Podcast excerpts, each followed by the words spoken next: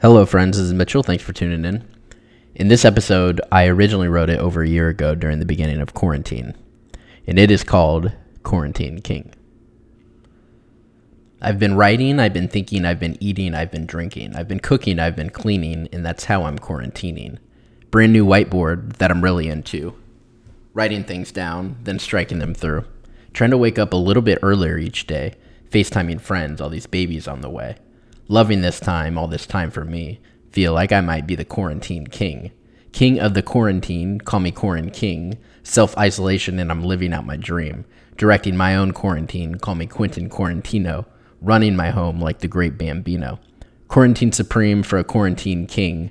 Love spending time in this quarantine thing.